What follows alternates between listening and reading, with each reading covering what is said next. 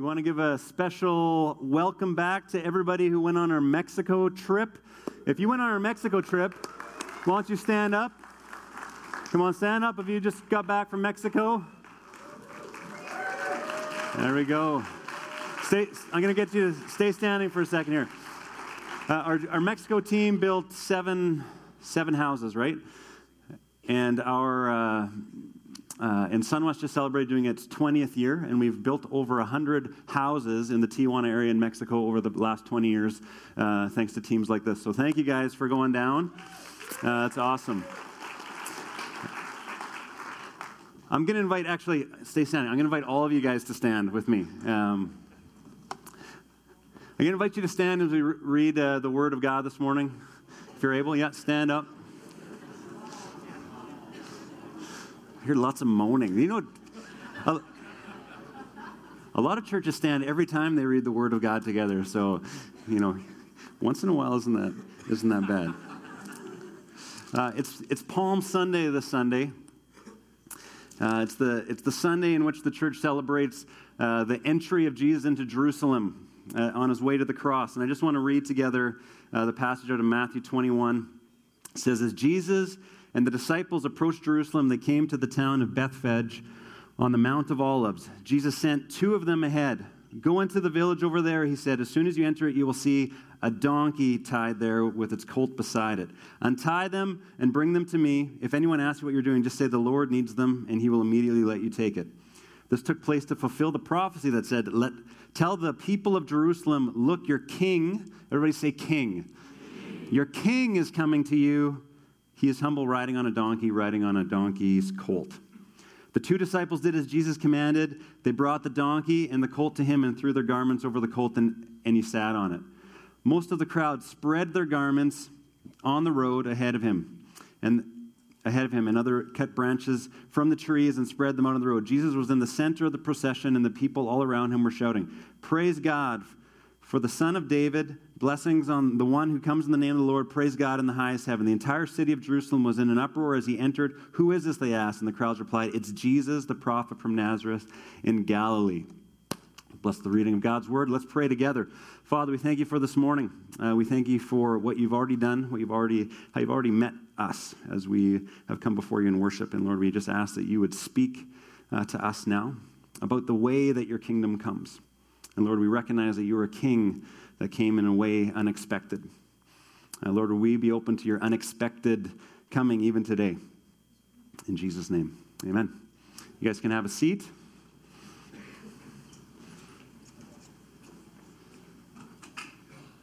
We're continuing our series this morning called TGIF, which stands for Thank God it's Frank. Coming from Frank, yeah. Frank, we do thank God for you. Um, but the acronym actually stands for Thank God It's Friday, recovering the scandal of the cross. I believe that the cross is more scandalous, more rich, more deep than we often give it credit for. It becomes such a familiar story in the church uh, that we often lose sight of how, re- how far reaching the impact of the cross has. It's not just an event that happened 2,000 years ago, it's an event that actually impacts the way we live today. Christians acknowledge that through the cross we receive salvation. Salvation, the Greek word um, being sozo, which means to be healed, to be delivered, to be rescued, to be made whole. And Paul uses this word not just as something that has happened, that we've been saved, although that's, he uses it in that way too. He uses it also in a way that we're being saved, and also in a way that says we're eventually going to be saved. That all three of these things have happened, are happening, and are going to happen. And it's at the place on the cross that Paul has, uh, it's, that's where he gets his confidence in the victory of Christ. So this morning we want to look more in depth at the cross. If I can get technology to work here. There we go. So I want you to stare at the screen. Stare at the dot in the middle of the screen. Can everybody stare at the dot? Okay, make sure you're staring at it, focusing on the black dot. And when the picture changes, I want you to stay focused on the black dot. Everybody staring at the black dot? Now look away from the black dot.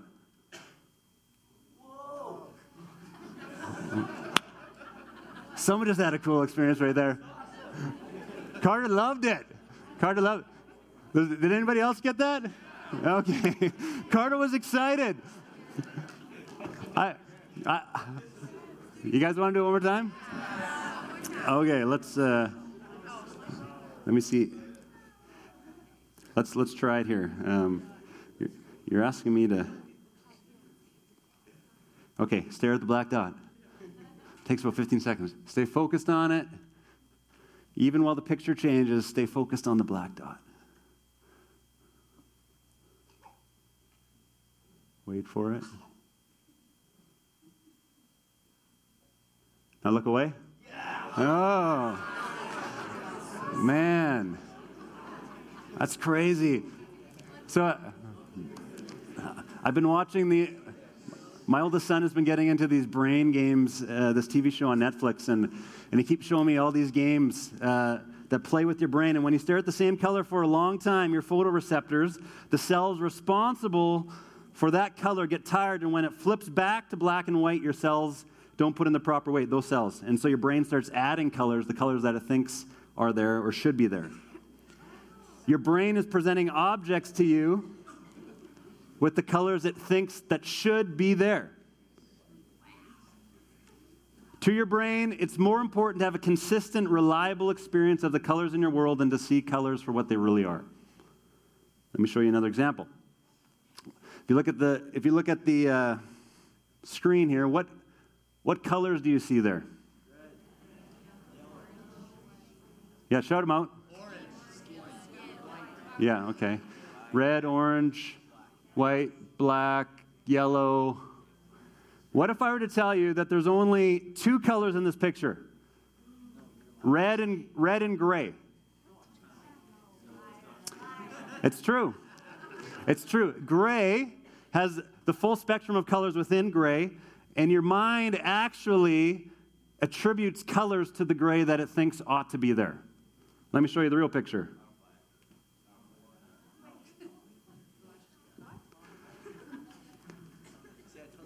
red and gray.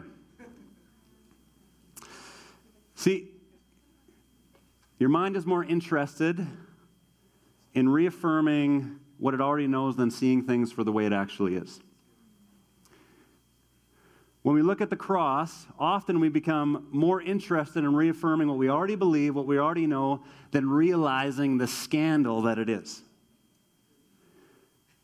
The scandal of the cross it's not just that God sent some man to earth, it's that God Himself, as we've been talking about in the series, put on flesh, came in the form of a human, and on the cross, it's actually the Creator Himself, God Himself, hanging on the cross. That's part of the scandal. The cross was an event that was intended to help us see everything in a new way. Yet, just like our eye test, we often want to see things in a consistent, reliable way, and we miss the true color and the spectrum of the cross. Émile Durkheim, a guy who lived at the, in the mid 19th century, early 20th century, he wanted to understand where people got their concepts of God from. And so he, he traveled the world, and everywhere he went, there was a belief in God. All cultures had some kind of belief in God. He couldn't find a society that didn't believe in God. But he found that the way one culture defined God changed as he went from culture to culture. So he went to Africa, he went to Latin America, Asia, Canada, United States, and everywhere he went, he realized that God was defined in a different way. And so he's intrigued by this, and he started analyzing a group of Aboriginal people outside of Australia, outside of Australia, and also um, some of the First Nations in North America. And he realized a few things. Stage one, that people developed traits and values that made them unique. So you'd come to Calgary and you'd say, Calgarians have traits and values, things about them that make them a unique people and make them unique in comparison to the rest of the people on earth. Canadians have unique values, unique things, traits. And the second thing he observed was that in these Aboriginal groups, that the group would come up with an animal to represent the characteristics of that tribe. Groups would come up with an animal to represent the unique characteristics, traits of that tribe. And this is what they called a totem. You guys are familiar with totems? Okay. If you were to have a totem, what would your totem, what, what, would, what would your totem have on it? You don't have to answer that question. So, a totem, something that represents you. So, if a, if a tribe was strong, it might have an ox. Or if it was wise, maybe an owl. Or if it was sly, maybe a fox. If it was swift, maybe a deer. But little by little, this is the third thing, this third stage that Durkheim notices that little by little people end up worshiping the animal, worshiping the totem. And this was his suggestion that if the animal is nothing more than a symbolic representation of their traits and values, people are actually just worshiping themselves. Religion is nothing more than a group of people worshiping themselves, projecting their own traits and values onto something else and reaffirming who they already are. So here's the simple question I want to ask this morning is has the cross become a totem? Has the cross become a totem? Has the cross become the place where we actually project our own beliefs, our own values, our own characteristics onto God? The philosopher Voltaire said, If God has made us in his image, we have returned him the favor. Are we projecting, projecting our own image, our own values onto the cross? Or is the cross projecting the character of God onto us? Significantly different. Has the cross become our totem, or are we allowing the cross to make us God's totem? I started the series with talking about how God created us to be his image bearers. And the word, the Greek word that we talked about that meant that was what? Eikon. Eikon, where we get the word icon from. That we were originally created, humanity was originally created to reflect God, to represent God, the characteristics of God, the traits of God, to rule for God in this creation that is different than the rest of creation. We were created to represent Him to one another and in creation. And when God created man, He created him in right relationship with Him. When God created man, He created him in right relationship with other humans. Created man with the in right relationship with himself, secure in his, their identity as an image bearer, as a child of God, and also in right relationship with the created world. But something went sideways, and we've talked about this the last few weeks, and I won't go through it again. But when we turned our backs on God, we broke that relationship between us and Him, between each other. We, we have an identity crisis because we don't know who we are, and we've actually forfeited our vocation to steward the creation the way that God's asked us to steward it. I've titled the sermon, Jesus the Failure. And we don't often think of Jesus that way, someone that experienced failure. We're not conditioned to think that way. We think Jesus succeeds in everything. And obviously, I'm saying that with a big tongue in cheek, but Jesus died an apparent failure in the eyes of the people that he was with. And we fast forward to Easter Sunday because we know the end of the story, but we, we fail to grasp the scandal and the tension that is there within the, East, within the Passion narrative. And Lent, the period leading up to Easter, is actually a, a time of putting on the brace and recognizing the way that Jesus came. And on Palm Sunday, I think it's appropriate that we think about the way that Jesus came. He didn't come like a king, like we expected a king to come on his horses and his chariot with his armies. He came humbly on a colt, on a donkey. Jesus did what he did not by success, but by dying as a failure. But in the Western world, we love success. We love success. And so we try and project that onto the cross and we say, you know, this was a success. But faithfulness often looks like failure, at least until Easter. Right? Faithfulness can look like failure until Easter. We're called to faithfulness. It's what happens on Easter Sunday, on Resurrection Sunday, that makes us rethink Good Friday. But Easter doesn't mean Good Friday didn't happen, that it wasn't there, that it wasn't experienced in real time by Jesus Christ. If we use Easter to obliterate Good Friday rather than illuminate Good Friday, we end up with a theo- theology of success, and that becomes an idol. Let me say that last line again. If we use Easter to obliterate Good Friday rather than illuminate Good Friday, we end up with a theology of success, which is an idol.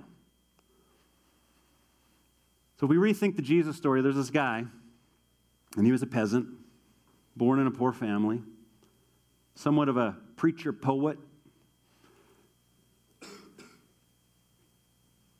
He worked an honest living with his dad, learning the trades of a carpenter. But around the age of 30, he began to preach and announce that the reign of God was coming among men, that the rule of God, and he used the language, the kingdom of God or the kingdom of heaven. And this God that he described was one of peace. He was bringing a peaceful kingdom. He also had a gift for working miracles, especially healing the sick.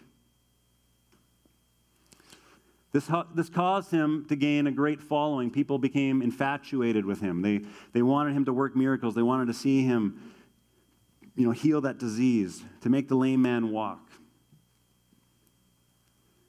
And they would come and they would listen to him and, and they would hang on his words and they noticed that he, he spoke and he taught with someone with authority. And so crowds gathered, people started to follow him. He announced that God was breaking, in the, breaking into the world. And it wasn't just going to happen someday, but it was actually happening right before the very eyes. He established this new kind of government, this government of love, this government of peace. And so a movement began, and people began following him thousands, maybe even tens of thousands of followers. You know, there were, there were people that were waiting for God's kingdom to come, and there's this group of zealots that thought that the kingdom would come through force. And they were intrigued by this Jesus, this radical person that was announcing this new kingdom. There were Essenes, this group of Jewish people that thought that God's kingdom would come by escaping the world, and so they, were, they escaped, and, and they were intrigued by this man who didn't quite fit into the world. He didn't quite align with the religious system or the Romans. And so they were intrigued by him. Were, the Pharisees, this group of religious leaders, the, the, these guys that were more interested, or they, they were completely interested in the holiness and the purity of God's people, were intrigued by Jesus.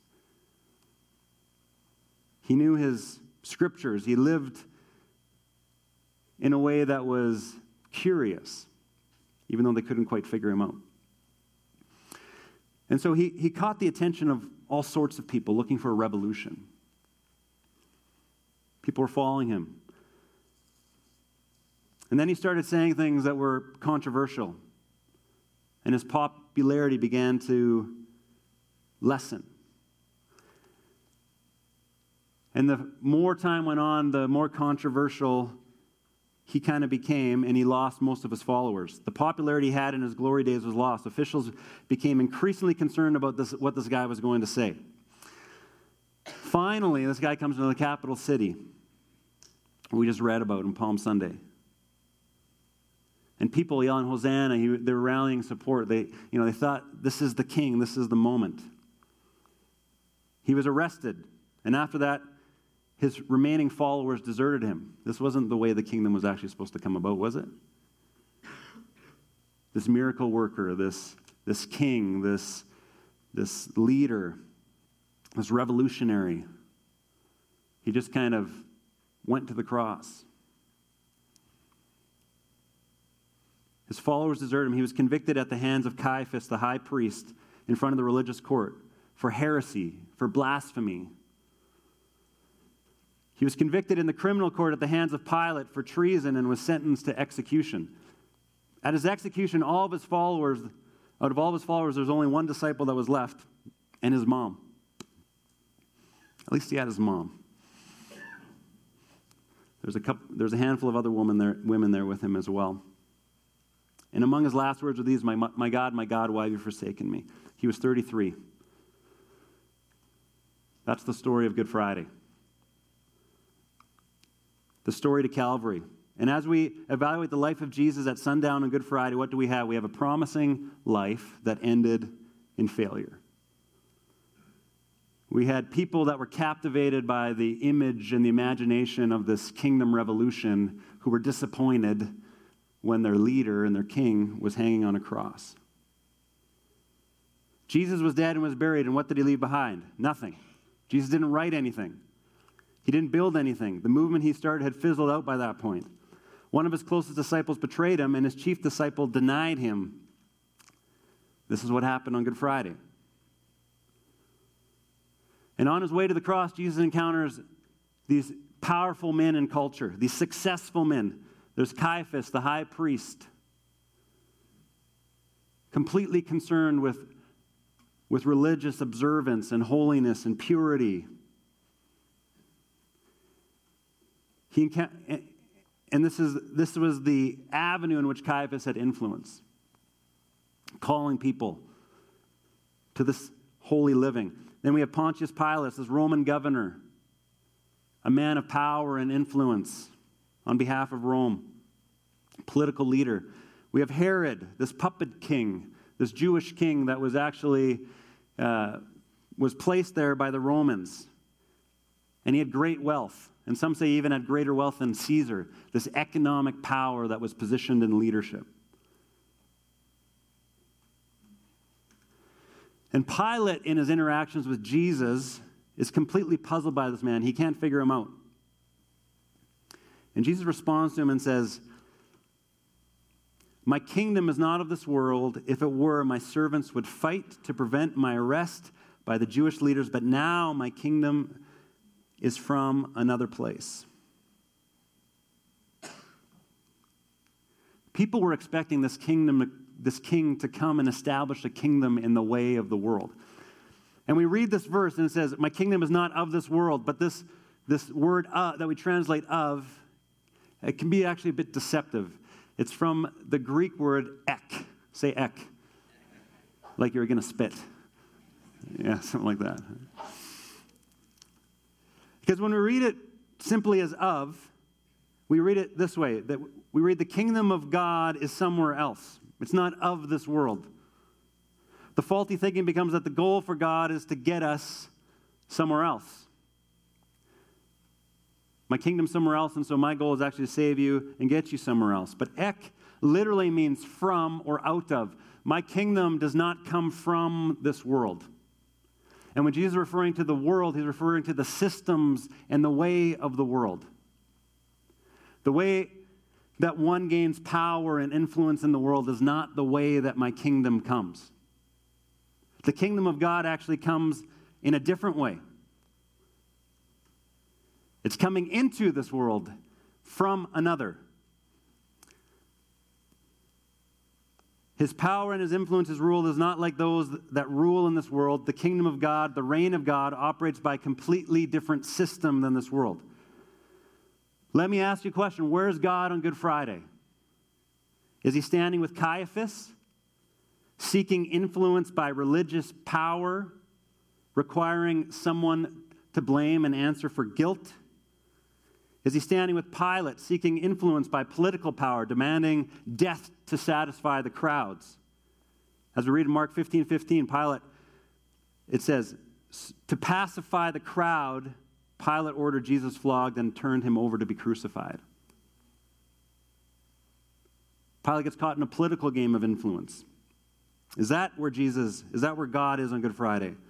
Is he standing with Herod, seeking influence by popularity, by wealth, insecure in his own, his own power, getting rid of anyone or anything that threatens his position. And what's, what's ironic on Good Friday that we read in Luke 23, verse 12, this is just a side note. It says that Herod and Pilate, who had been enemies before, became friends on that day. They gained influence and unity by identifying a common enemy. Is, does God align himself with them? identifying enemies in order to get people to rally and get behind him, creating a false sense of unity. Where's God on Good Friday? You should know the answer by now. God is hanging on the cross. He's not standing with Caiaphas or Pilate or Herod. His kingdom is coming in a wholly different way. Jesus extend, how did he extend his power and his might and his influence? How did Jesus become so captivating? How did Jesus conquer the powers of hell and the devil? How did Jesus secure a throne that will last for all eternity, not by religious, political, or economic scapegoating, but through the cross? One of my favorite verses or sections of Scripture in all, in all of Scripture, maybe second to John chapter 1, is Philippians 2. And if you've been around Sunwest long enough, you probably, you probably get a feel for what my favorite verses are because they come up all the time, don't they? I always seem to end up in John 1 or Philippians 2 in some way. Um, but Philippians 2 says this it says, Though he was God, he did not think equality with God as something to cling to. Instead, he gave up his divine privileges. He took the humble position of a slave and was born as a human being. When he appeared in human form, he humbled himself in obedience to God and died a criminal's death on the cross. Therefore, God elevated him to the place of highest honor and gave him the name above all other names, that at the name of Jesus every knee should bow in heaven and on earth and under the earth, and every tongue declare that Jesus Christ is Lord to the glory of God the Father. Powerful verse in terms of how we understand what God is doing through Jesus. We read this often as, you know, there was God, and then God stopped being God for a little bit. And then after the cross, he came back as God. God was in his glory. God gave up his glory, and then he was resurrected and he picked up his glory again. Can I suggest to you that that's actually a pagan understanding of God? In Islam, there's a belief that glory cannot suffer. Suffering is opposite to glory. That's why the cross is so scandalous. That's why the Muslim faith struggles with their understanding of Jesus because we actually proclaim the scandalous idea that glory, that God Himself suffers. Jesus as God is so outrageous. But one of the major themes in the, in the Gospel of John, John's telling of the Jesus story, is that one of the themes in John is the glory, the glory of God. The glory of God. He talks about the glory of God over and over again. And when he's referring to the glory of God, what's the moment he's referring to? The resurrection? Nope. The cross. In the Gospel of John, the place where we see God in all of his glory is on the cross. At the moment where God is hanging on the cross. And we know that Jesus didn't stop being God. In Christ, the fullness of God was pleased to dwell. Jesus is the exact representation of God. Jurgen Moltmann, really smart guy, says this. He says, When the crucified Jesus is called the image of the invisible God, the meaning is that this is God and God is like this.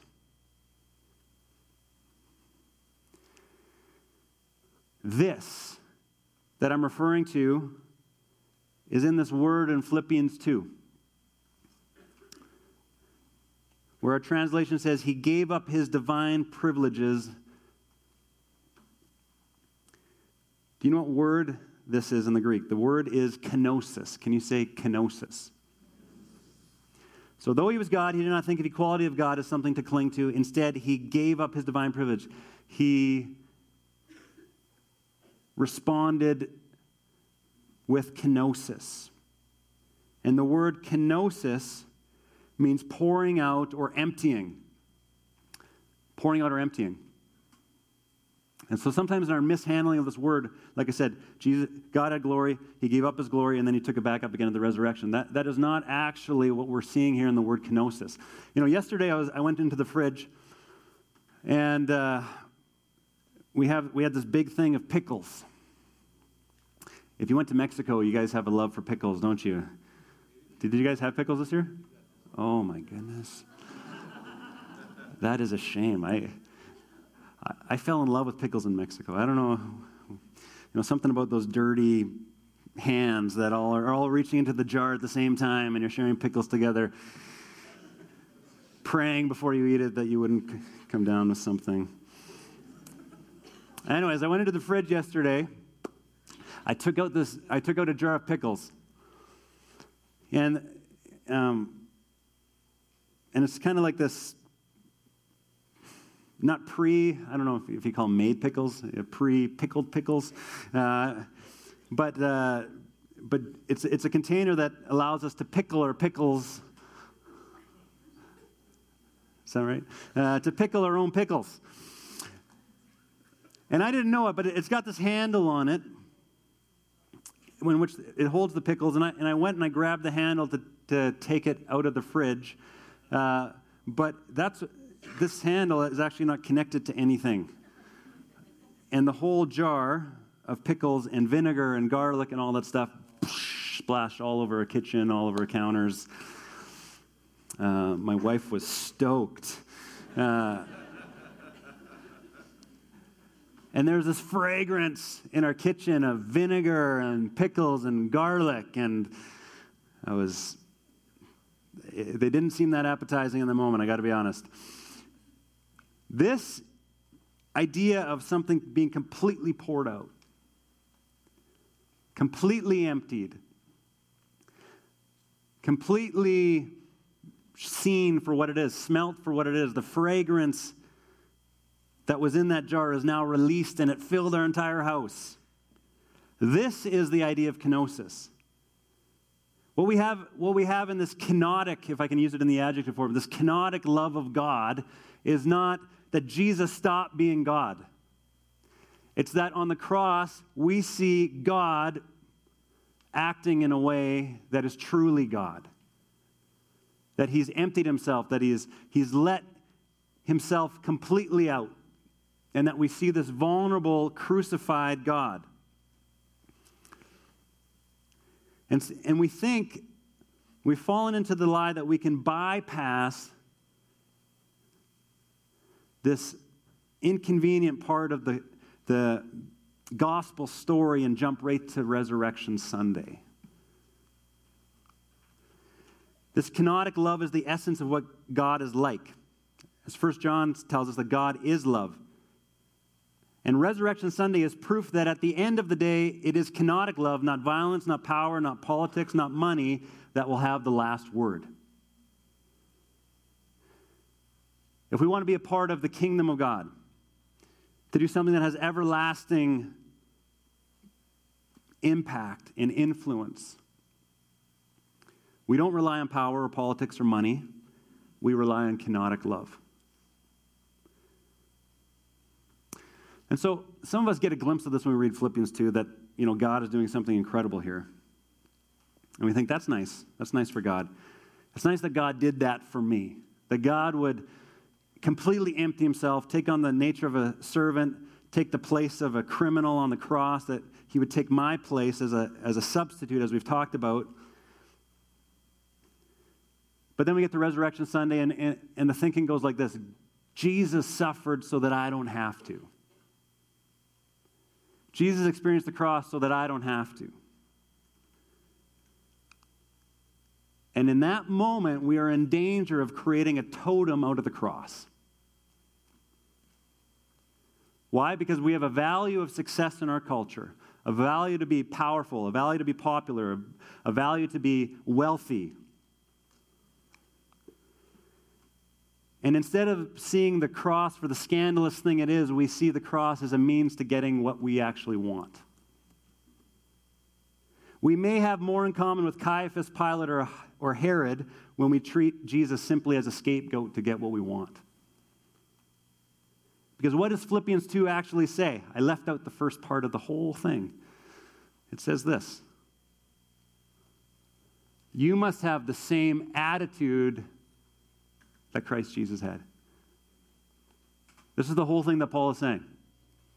So, you know what God is like this kenotic love, the self emptying thing, the scandalous the scandalous king that you've actually decided to follow. He didn't just do that so that you could get on with what you really want. He actually did that so you would follow him. The victory of the cross is only implemented through the means of the cross. The victory of the cross is only implemented through the means of the cross. Suffering was the means of its victory, suffering is also the means of its implementation. In Acts 1, verse 8, there's a whole bunch of these new Jesus followers that are joining the revolution. And Jesus says, You will be my witnesses to Jerusalem in all of Judea and Samaria and to the ends of the, the earth. Do you guys know what the word is for witnesses in that passage? You'll be my witnesses. It's the Greek word there is marturos. What, what word does that sound like? Martyr. You will be my witnesses. You'll, that's where we get the word martyr from. How did the word martyr, which means witnesses, come to mean somebody dying for their faith? It's because when the followers of Jesus lived in a kenotic way, self giving, self sacrificing, willing to lay down their very own lives for others, people saw that as the purest witness to the cross. People saw it as the purest testimony for how God's kingdom comes the purest wit- witness that Jesus was and is king. And so we adapted that word, martyr, and, and we've used it to describe someone who's given their life for Jesus. When the, the, the original word was actually someone that witnesses to who Jesus is.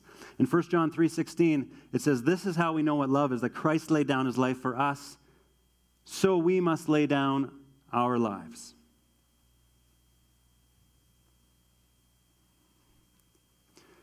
So, why is this important? I believe that if we don't see Jesus as God hanging on the cross, we are in danger of making the cross a totem. We are in danger of just projecting what we want onto the cross and seeing the cross as the means to get what we want, instead of seeing a God revealing himself in kenotic love saying, Do the same. I'm doing a new thing. My kingdom, my authority, this everlasting kingdom that I'm putting in place doesn't come through power, doesn't come through violence, doesn't come through politics, doesn't come through wealth, doesn't come through popularity, but it comes from the self emptying, self sacrificing, self giving type of love that is not of this world, it's from another world. And the reason it's important to see God on the cross is because we become what we worship.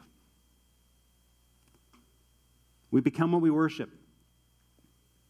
That's why in 2 Corinthians 3:18 it says, "So all of us who had who have had the veil removed can see and reflect the glory of the Lord, and the Lord, who is the Spirit, makes us more and more like him as we are changed into his glorious image." What Paul is saying is as we worship God, once our veil has been removed then we can see God for who He really is hanging on the cross, that we are transformed more and more into His likeness. Let's connect the dots to the first Sunday. Created to, we were made in the likeness of God to be His image bearers, to be His icons, to be His representatives in this world. And how do we do that? It's by bending our knee and worshiping God revealed in Jesus. And as we recognize what God is like and we give our lives and we worship Him, we actually are transformed by His Spirit into His likeness. So if we're worshiping a totem, we're essentially becoming stuck in our own worldliness and we're worshiping ourselves, and the cross becomes the means for which God helps us accomplish our own agenda.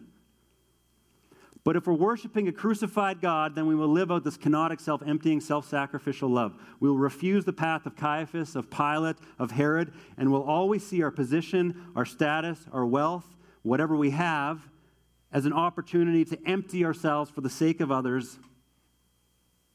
This is kenotic love. This is actually, you know, one of the most profound, important teachings of Jesus. Matthew 5, it says, God blesses those who are poor and realize their need for him, for the kingdom of heaven is theirs. God blesses those who mourn, for they will be comforted. God blesses those who are humble, for they will inherit the whole earth. God blesses those who hunger and thirst for justice, for they will be satisfied. God blesses those who are merciful, for they will be shown mercy. God blesses those whose hearts are pure, for they will see God. God blesses those who work for peace, for they will be called the children of God.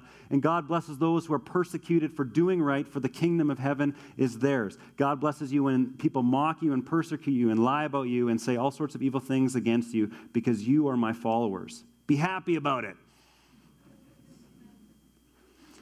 Jesus, in, what we know as the Beatitudes, these, these sayings of how are you blessed, is saying when you're truly blessed when you live out the self giving, self sacrificing, kenotic love. So I ask you, has the cross for you become a totem? Is your expectation that Jesus died on the cross so that you could have power and influence and wealth and success? Has the cross simply become a means for you to become successful in terms of the definition that our world gives us? A place where we just project our own hopes, dreams, and desires? Or are you becoming God's totem? Are you becoming his kenotic, image bearing, God reflecting, self giving, self sacrificing image bearer? This was the purpose for which he created you to be his eikon, his image bearer to participate with him in reconciling the world to himself. And so I end with this scripture.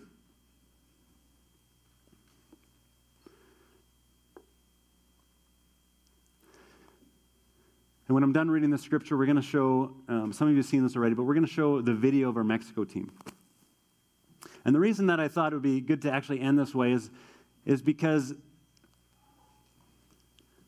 it's one of the it's one of these moments where we see just a glimpse of what it means to be self-sacrificial, self self-giving, kenotic in our love. And even if we have bad motives for going to Mexico, you know, there's a girl there we like, or you know, I want to be there instead of hanging out with my parents on spring break. You know, we have all sorts of motives for going, but the, the, the truth and the reality is when you experience this kenotic other kingdom type of experience, you come alive. Something in you wakes up. And why does it wake up? Because that's what you were created for. That's what you were created for. Listen to this. So we have stopped evaluating, this is 2 Corinthians 5 16 to 6 1. We have stopped evaluating others from a human point of view. At one time, though, we thought of Christ merely from a human point of view, how differently we know him now. This means that anyone who belongs to Christ has become a new person. The old is gone, the new has come. The old way of the world is gone. There's a new world, there's a new kingdom that's breaking in.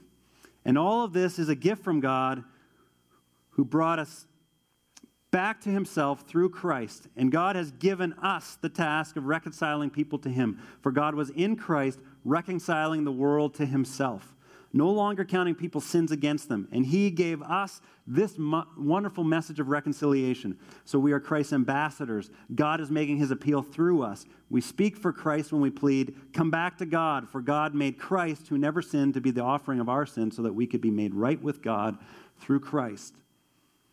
As God's partners,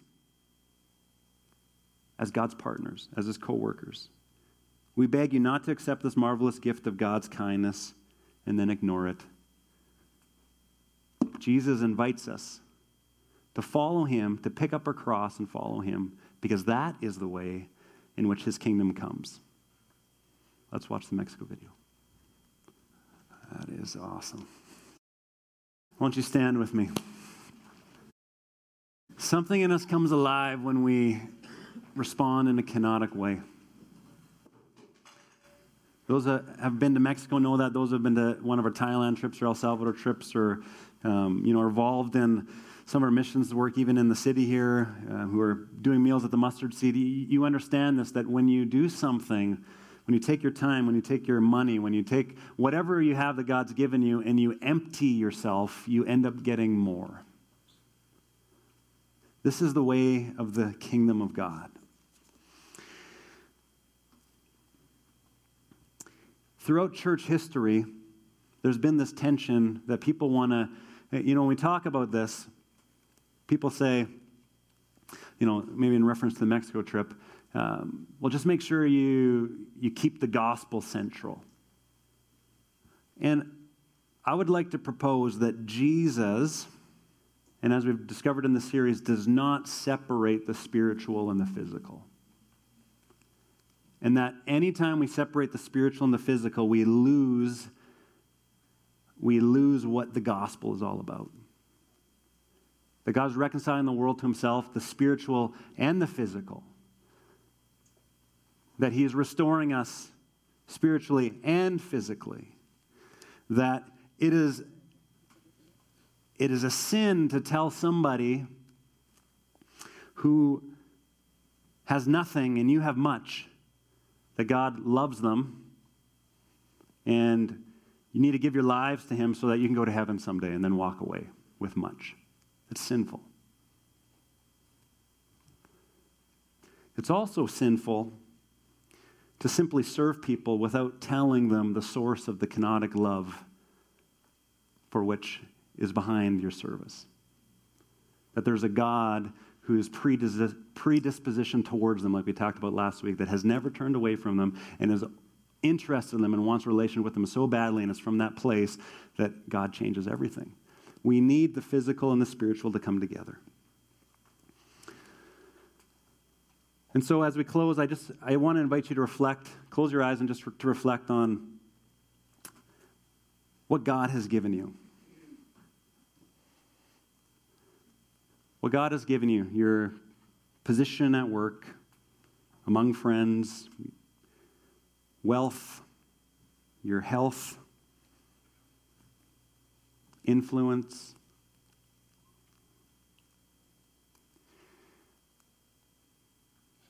And to recognize that the cross, to pick up a cross and follow Jesus, is to recognize that those things were given to you so that you can empty yourself, so that people can experience the kenotic love of God. And if you respond by thinking, well, you know, I don't have much and, you know, I'm in this season of suffering and, you know, here's the radical part of the cross that it's, it's in that place of suffer, suffering that the love of God is most revealed. And so I would just encourage you. If, you if you find yourself in a place of struggle and suffering this morning, instead of viewing that cross as the thing to overcome, view the cross as the way through which God's love is going to be revealed in and through you. Let's pray. Father, we thank you that you are inviting us into a kingdom that is not from this world, but is breaking into this world. Lord, we thank you not only for what you've accomplished on the cross, Lord, but that through the cross you've shown us how to live.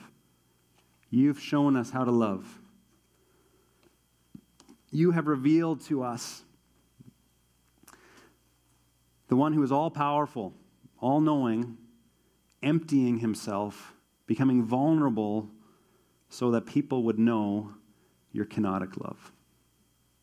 Lord, I pray that your spirit would transform our hearts this morning. Lord, I pray that we would become so generous and so courageous in our love for other people. Lord, I pray that, pray that our disposition towards others would be your disposition towards us. Lord, I pray that as we step into this, even as this team has done even this past week, we would become, uh, we, we would experience the life that you give us when we empty ourselves, the irony of the cross. So, Lord, save us from making the cross into totem. Save us from projecting the values of this world and viewing your cross as a way to get that. Because we recognize, Lord, you're doing something completely different, and we bend our knee and we bow to you as our King, and we say, We want to follow you. We want to follow the way of the cross. We want to see your kingdom come on earth as it is in heaven. And Lord, would you lead us? And may we be your image bearers in a world that needs to know their God. We pray this in Jesus' name. Amen.